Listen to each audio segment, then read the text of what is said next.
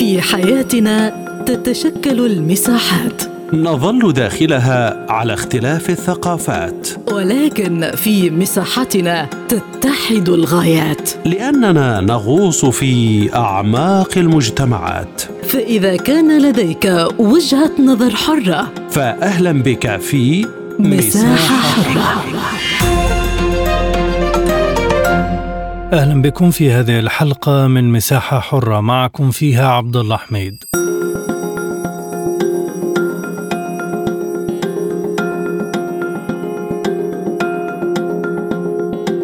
تستضيف مدينة سان بطرسبرغ الروسية عمل القمة الثانية للمنتدى الاقتصادي والإنساني الروسي الأفريقي بمشاركة حوالي خمسين دولة بالإضافة إلى رؤساء مفوضية الاتحاد الأفريقي والبنك الأفريقي للاستيراد والتصدير وعدد من التجمعات الاقتصادية الإقليمية. الرئيس فلاديمير بوتين أكد في كلمته أمام القادة الأفارقة أن روسيا منفتحة على التعاون في كافة المجالات مشيرا أنها شريك مهم للقارة وأعرب عن أمله في أن تتخذ مجموعة الدول العشرين في قمتها المقبلة بالهند قرار انضمام الاتحاد الإفريقي إليها. وعبر القادة والزعماء الأفارقة عن امتنانهم لدعم روسيا في القضايا الإفريقية داخل مجلس الأمن حيث أن عددا من القضايا يتم التعامل معها في غياب الدول الإفريقية نفسها. ويعد المنتدى الروسي الإفريقي منصة للحوار المباشر بين الشركات والحكومات وممثلي مختلف القطاعات في روسيا وأفريقيا ويناقش المشاركون فيه سبل تعزيز العلاقات في حقبة تشهد العديد من التغيرات العالمية كما يعتبر الاقتصاد والأمن الغذائي من أولويات الأفارقة في تطلعاتهم للاستقرار الداخلي.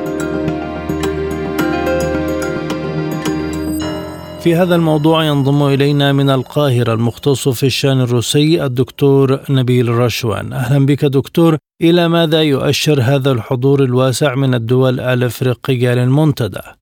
طبعا بلا شك يعني الاتجاه اتجاه روسيا روسيا بتحاول طبعا حاليا استثمار علاقاتها التاريخية والقديمة الاتحاد السوفيتي السابق أنت تعرف إن الاتحاد السوفيتي السابق كان له علاقات من أنغولا جنوبا إلى إثيوبيا إلى الصومال إلى طبعا مصر والجزائر. يعني يعني علاقات كانت قوية وكانت متجذرة. والأثر السوفيتي أو نقول الأثر الروسي فيها ما زال قائما حتى اليوم. ومن ثم يعني عندما تدعو روسيا إلى مؤتمر نقول روسيا وأفريقيا طبعا بلا شك يعني ستكون التلبية حاضرة وتكون يعني الحضور واضح ولافت. وخاصة يعني أنا في تصوري برضه حضور مصر حضور مصر كان لافت لأنه حضور مصر كان على مستوى التمثيل على أعلى مستوى حضور الرئيس السيسي نفسه شخصيا بالإضافة لأن مصر طبعا من الدول المبادرة بعملية قدمت مبادرة سلام بالاشتراك مع كينيا مع جنوب أفريقيا. وعدد من الدول الأفريقية. كل هذا طبعا كان له يعني حافز. وطبعا الحضور المصري ادى زخم كبير جدا حتى إنه في بعض التعليقات أشادوا بمسألة حضور مصر كدولة. وحتى اعتبروا أن حضور مصر يعني هو الحضور الأبرز في هذه القمة هذه المرة. دكتور ماذا ستولي روسيا أهمية لزيادة علاقاتها على كافة الجوانب مع أفريقيا؟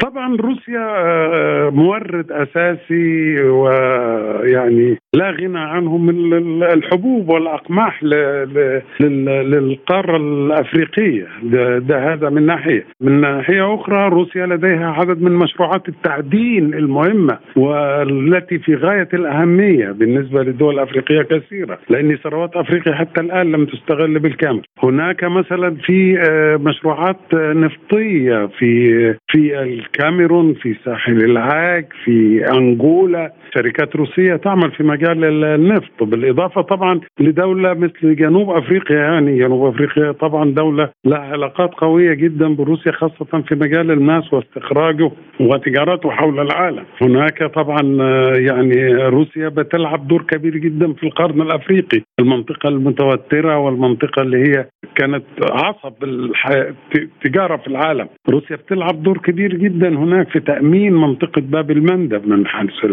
أمام الصومال وأثيوبيا. اثيوبيا وهكذا يعني. حتى ان رئيس الوزراء الاثيوبي أيضا كان حاضر يعني بوضوح في هذه القمة. ولذلك يعني إحنا يعني روسيا ليست غريبة عن أفريقيا. طبعا أنا لا أتحدث عن الجزائر. طبعا الجزائر يعني لها علاقات قوية جدا وحتى مصر والجزائر من الدول التي تقدمت بطلبات الانضمام لمجموعة البريكس.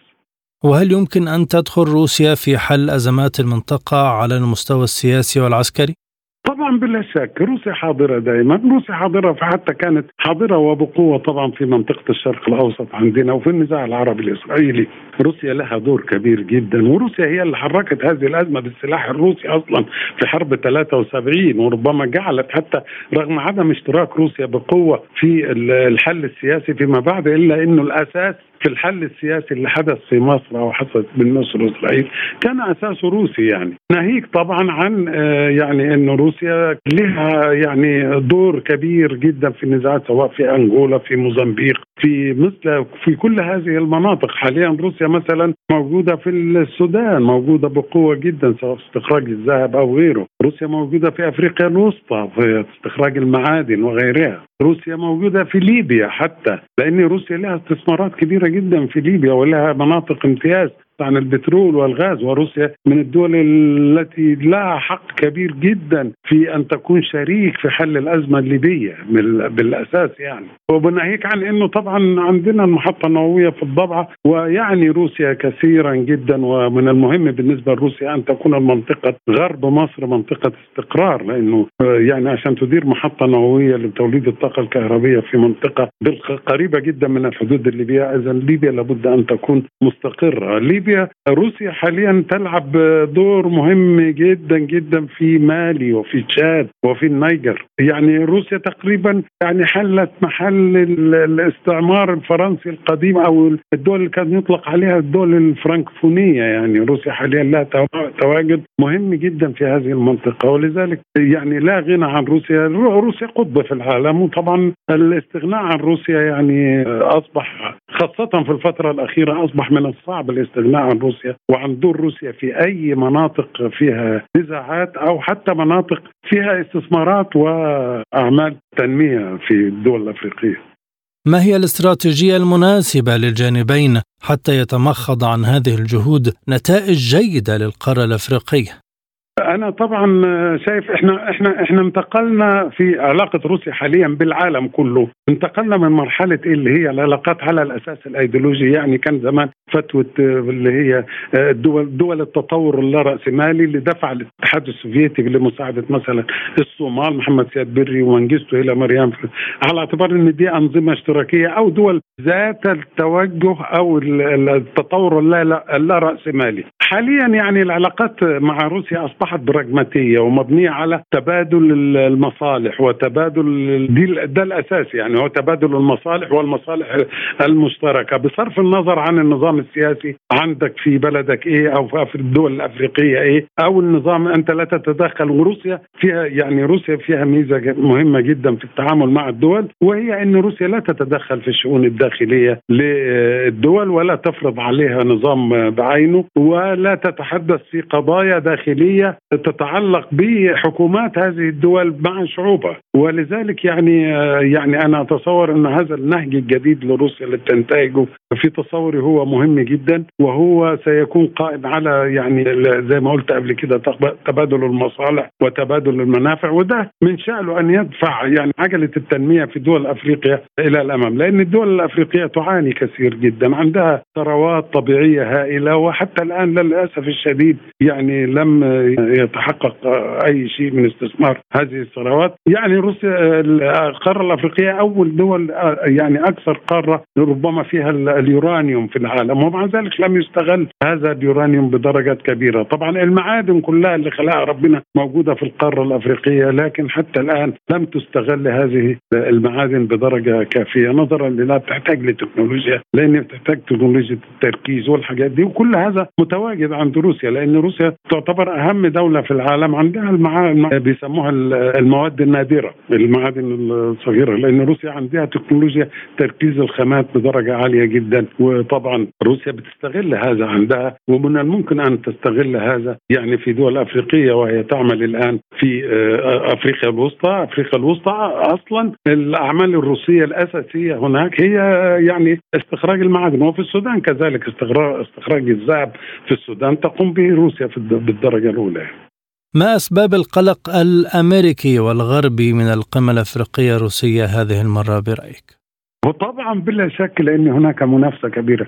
وأنا أقول لك بصراحة مش قلق غربي فقط ولكن أيضا قلق صيني لأن الصين قطعت يعني مرحلة كبيرة جدا وهي تخشى أن تكون روسيا في المستقبل القريب. منافس قوي جدا للصين في القارة الأفريقية. ناهيك طبعا عن أن الولايات المتحدة أيضا تبحث عن دور كبير جدا. بالإضافة لفرنسا التي بدأت يعني يعني قواعدها تهتز بقوة مع الدخول الروسي لل القارة الأفريقية خاصة في دول الساحل والصحراء. يعني فرنسا اهتزت اهتز موقفها. بدرجة كبيرة جدا ربما بسبب تدخلها الفج في ليبيا أثناء الأحداث الليبيه ربما ربما لأن ملل الدول الأفريقية أيضا والتواجد العسكري الفرنسي المستمر في دول الساحل والصحراء خاصة في دول زي مالي زي أفريقيا الوسطى زي النيجر.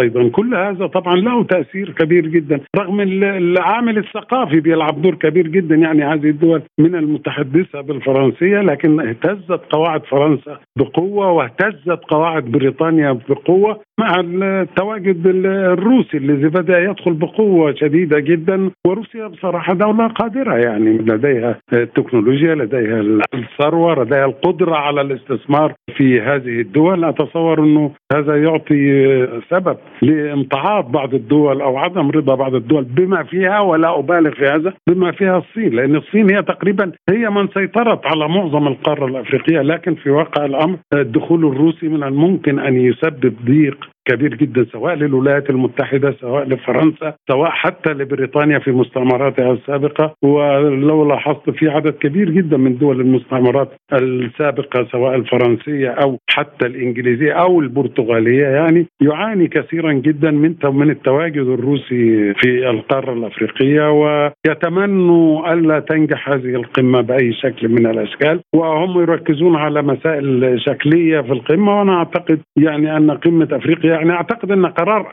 أصلا إنشاء قمة أفريقيا روسيا قرار كان صائب جدا ومهم جدا لأنه بصراحة ساهم بدرجة كبيرة جدا في إعادة روسيا إلى منطقه الشرق الأوسط والقارة الأفريقية وهي مناطق قديمة جديدة بالنسبة لروسيا لأن الاتحاد السوفيتي وروسيا لهم دور كبير جدا في اكتشاف حتى ثروات معظم الدول الأفريقية. شكرا جزيلا لك دكتور نبيل رشوان المختص في الشأن الروسي. كنت معنا من القاهرة.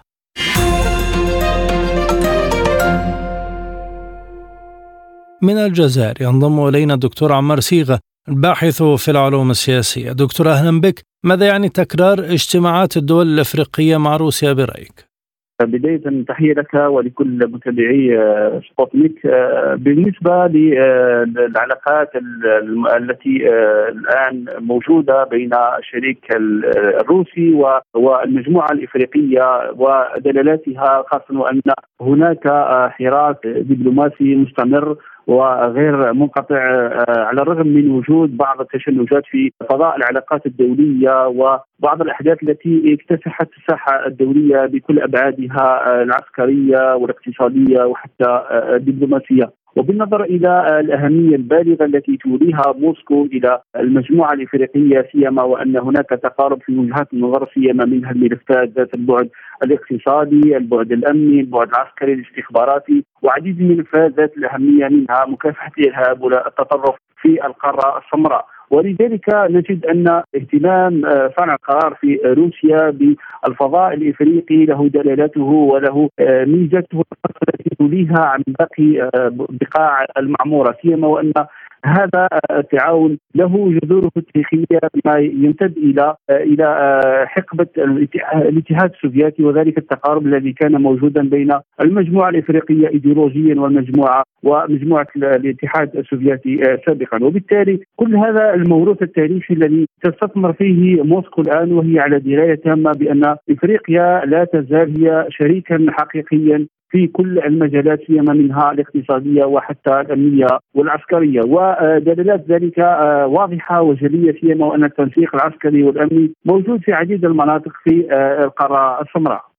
اذا دلالة العلاقات السياسية والإنسانية بين موسكو والعواصم الإفريقية بطبيعة الحال دلالات ذلك واضحة وجلية فموسكو ما فتئت إلا أن آه، ترافق آه، الدول والأنظمة الاقليميه في بناء آه، المؤسسات السياسيه وبناء اقتصادياتها سيما وأن الإمدادات العسكرية في مجالات الاستتباب الأمن والاستقرار قد كانت واضحة وجلية بوجود عقود شراكة عسكرية وأمنية بتوريد أسلحة روسية لما لها من سمعة دولية وكذلك لما لها من فعالية في المجالات الأمنية والعسكرية. وكل ذلك يعني يأتي آه، من باب الثقة الموجودة والمتبادلة بين الشركاء الأفارقة وموسكو سيما وأن البعد الإنساني واضح آه، وحاضر في العلاقات البينية بين المجموعة الإفريقية وموسكو آه، سيما وأن الموروث الذي تتمتع به موسكو له احترامه وله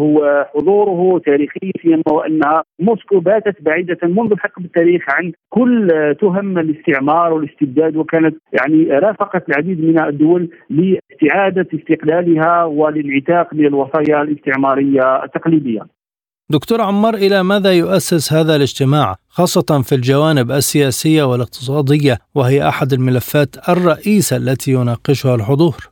بطبيعة الحال هو آه، هو دلالة حضور هذا العدد الهائل والمحترم من الزعماء الافارقه لقمة روسيا إفريقيا.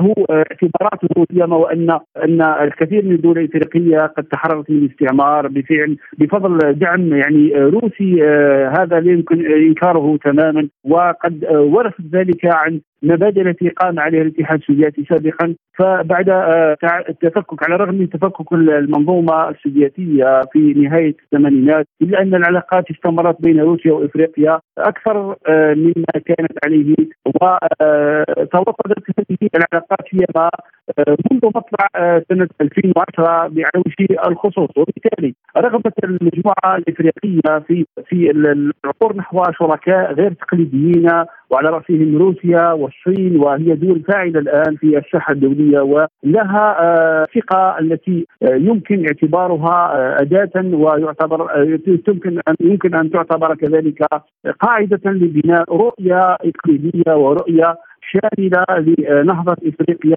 وهذه الآن ربما العديد من الدول الإفريقية تشحذ الهمة للالتحاق بركب المنظومة القطبية المتعددة الآن باتت تفكك المنظومة القطبية التقليدية التي هيمنت لعقود على الساحة والمشهد الدولي. في ظل النظرة الغربية التي تحركت نحو أفريقيا بأسلوب مختلف عن السابق، هل تستفيد القارة من هذا الحراك الدولي نحوها؟ بطبيعة الحال الآن المجموعة الإفريقية أدركت آه، وإن كان متأخرة مدى حجم التقارب الذي وجب عليها أن تربطه بين المجموعات الفاعله في الساحه الدوليه سيما وأن المجموعه المجموعة الغربية قد قد كانت لها يعني آه، سوابق آه، استعمارية وكانت لها سوابق هيمنة وسيطرة على الوضع الاقتصادي الإفريقي وعلى مقدرات إفريقيا. سيما وأن حتى بعد استقلال الدول الإفريقية آه، ما فتحت تلك القوى الغربية تعبث بأمن واستقرار القاره الإفريقية وقد حركت العديد من الانقلابات العسكرية وكذلك حركت العديد من التوترات والنزاعات البينية بين الدول الإفريقية سواء اقليميا أو داخليا. وتأتي الآن يعني آه، إدراك المجموعة الإفريقية بأهمية العلاقات الروسية في ظل تعاون اقتصادي سيما أن هناك مبادرات روسية سبقت وان اعطت المجموعة الإفريقية من ما يقدر بحوالي 20 مليار دولار آه، والآن تعتبر كذلك روسيا هي أحد أحد مصادر الغذاء في القاره الافريقيه سيما وأنها تتصدر رقما هاما في مجموعه الدول المصدره للحبوب. وكذلك بالنظر إلى الجانب الآخر المتعلق بالثقة الموجودة في الشريك الروسي فلا بعد من ذلك هو التعاون في مجالات أمنية استخباراتية سيما وأن تقاطعات المجموعة الإفريقية مع روسيا في مكافحه التطرف والإرهاب وكل ما يتعلق بالجوانب التي تمس بالأمن والاستقرار الدوليين. وكذلك هناك إقرار واضح وجلي بمسافة الامان التي تتوخاها المجموعة الإفريقية حيال ما يقع من نزاع في في المشهد الدولي. وبالنظر إلى تذبذبات الصراعات الموجودة في شتى آه، دول المعمورة آه، فالمجموعة الإفريقية حاولت وما زال ما زالت تحافظ على شركائها التقليديين ولعل موسكو أحد أهم هؤلاء الشركاء الذين لا يزالون ينشطون الفعل الاقتصادي والسياسي وحتى الدبلوماسي في القارة الإفريقية. العلاقات على أساس المصالح المتبادلة، هل سيكون لها معوقات بتدخل دول أو جهات تمنع ذلك برأيك؟ هو بالنظر إلى التقارب الموجود والعلاق وعمق العلاقات بين موسكو والمجموعة الإفريقية. هذا يزعج الكثير من القوى الفاعلة في المجموعة الغربية سيما وأن آه، دولا على غرار فرنسا وغيرها هي دول يعني آه، لها آه، أقدامها ولها أياديها في الداخل الإفريقي ولا تزال تفتعل المشاكل وتفتعل الأزمات بما لا يخدم المصالح القارة الإفريقية التي الآن أدركت أن الانفتاح على شركاء الفاعلين وشركاء الذين يتمتعون ويحظون بثقة متبادلة وهناك سيما وان هناك تقاطع للعلاقات والمصالح الاقتصادية. فروسيا رفقه الدول الافريقيه تعتبر رقما فاعلا في سوق الطاقة الدولية. وفي هذا السياق هناك توافق في رؤى ومواقف المجموعة مجموعة الدول المصدرة للبترول وكذا بما يتوافق مع رؤية روسيا في التحكم في السوق النفط الدولية والتي هيمنت عليها الإمبريالية الغربية لعقود من الزمن وتحكمت حتى في مصير ومقدرات الثروة للدول الإفريقية. وهذا ما أدركته المجموعة الإفريقية وتوجهها الحالي نحو الفاعلين الجدد من الصين وروسيا وغيرها. لا أكثر دليل على ذلك سيما وأن هذا هذا التقارب والتعاون له يعني امتيازاته وله مزاياه الملموسة على أرض الواقع. خارج سياقات الوعود والعهود التي نقضتها ونكرتها دول غربيه لمجرد وجود مصالح ووجود ربما مزايا تتمتع بها في العمق الإفريقي. الدكتور عمار صيغة الباحث في العلوم السياسية كنت معنا من الجزائر، شكرا جزيلا لك. من الرباط ينضم إلينا السيد إدريس عيساوي المحلل الاقتصادي. أهلا بك سيد الكريم. أهمية انعقاد المنتدى الروسي الافريقي للمرة الثانية برأيك؟ أعتقد بأن انعقاد هذا اللقاء هو آه، حدث مهم جدا بالنسبة لروسيا بطبيعة الحال ولكن حتى بالنسبة للدول الإفريقية. ما دام أن روسيا وعدد من الدول الإفريقية مرتبطان مرتبطون علاقات ثنائية وعلاقات متعددة الأطراف في المجال الاقتصادي في مجال الاستثمارات في مجال تأمين الموارد الطبيعية. فبالتالي أعتقد بأن هذا اللقاء الذي سيجمع فاعلين اقتصاديين أفارقة من القطاع العام والقطاع الخاص وكذلك فاعلين اقتصاديين من الدول الإفريقية التي تتعامل مع روسيا على أكثر من مستوى. فبالتالي هذا اللقاء أعتقد بأنه سيكون مرحلة تاريخية. هذا اللقاء الثاني سيجعل من روسيا والدول الإفريقية فاعلين حقيقيين فيما قد تكون عليه الأمور في المستقبل. نحن نعلم كذلك على أن إفريقيا هي دولة يعني قارة تختزن الكثير من الثروات وتختزن كذلك الكثير من الوعود بالنسبة للمستقبل سواء كان الأمر يتعلق بإفريقيا في حد ذاتها أو بالمستقبل المنظور فيما يتعلق بهذه الدول الإفريقية فبالتالي اللقاء الثاني هذا اللقاء له آه، رغم الظروف السياسية المحيطة أعتقد بانه لقاء سيكون له آه، وزن كبير بالنسبة لمستقبل العلاقات الإفريقية الروسية. على ماذا يدل هذا الحوار بين الشركات والحكومات ومختلف القطاعات بحضور على مستوى القمة وارتداداته على نتائج المنتدى؟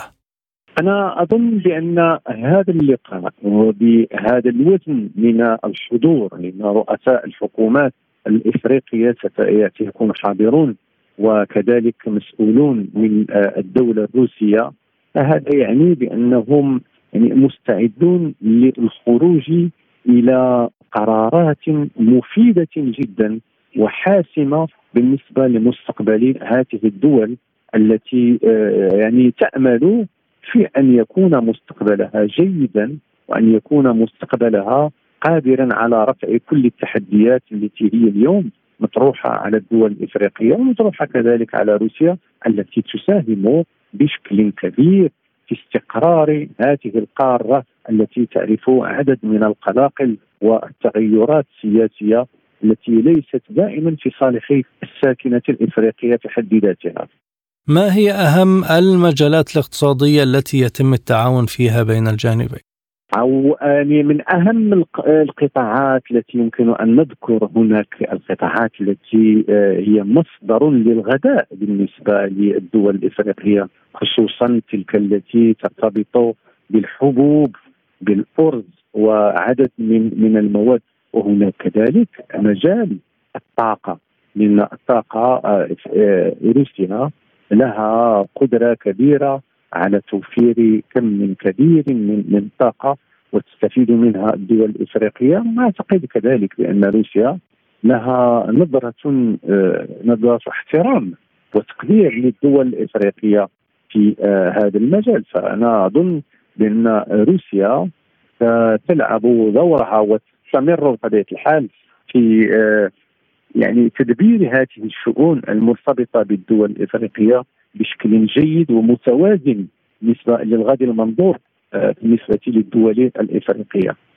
هل يمكن للطرفين الوصول إلى حالة من التكامل في مجالات مختلفة بما أن أفريقيا تملك الثروات وروسيا الأدوات والخبرات الكافية؟